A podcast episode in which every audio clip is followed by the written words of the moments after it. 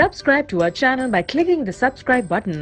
Click the bell button and enjoy the latest uploads from our channel. Question number four. Why do you think the noble gases are placed in a separate group?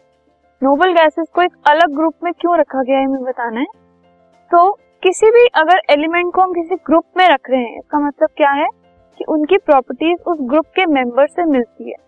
तो noble gases को एक अलग group में रखा गया क्योंकि noble gases की जो प्रॉपर्टीज हैं वो सारे एलिमेंट से अलग है। दे आर अनरिएक्टिव, ठीक है, इनर्ट एलिमेंट होते हैं, वो ज्यादा रिएक्टिव नहीं होते, उनको रिएक्ट करने में थोड़ा टाइम लगता है। सो so, अनरिएक्टिव होने की वजह से, इनर्ट एलिमेंट होने की वजह से उनकी कुछ प्रॉपर्टी डिफरेंट हैं जो कि बाकी सारे एलिमेंट से बिल्कुल अलग, ठीक है। तो क्योंकि वो बाकी सारे एलिमेंट से अलग हैं तो उनको एक सेपरेट ग्रुप में एकदम कॉर्नर में प्लेस किया गया, being unreactive, inert and very different from other element.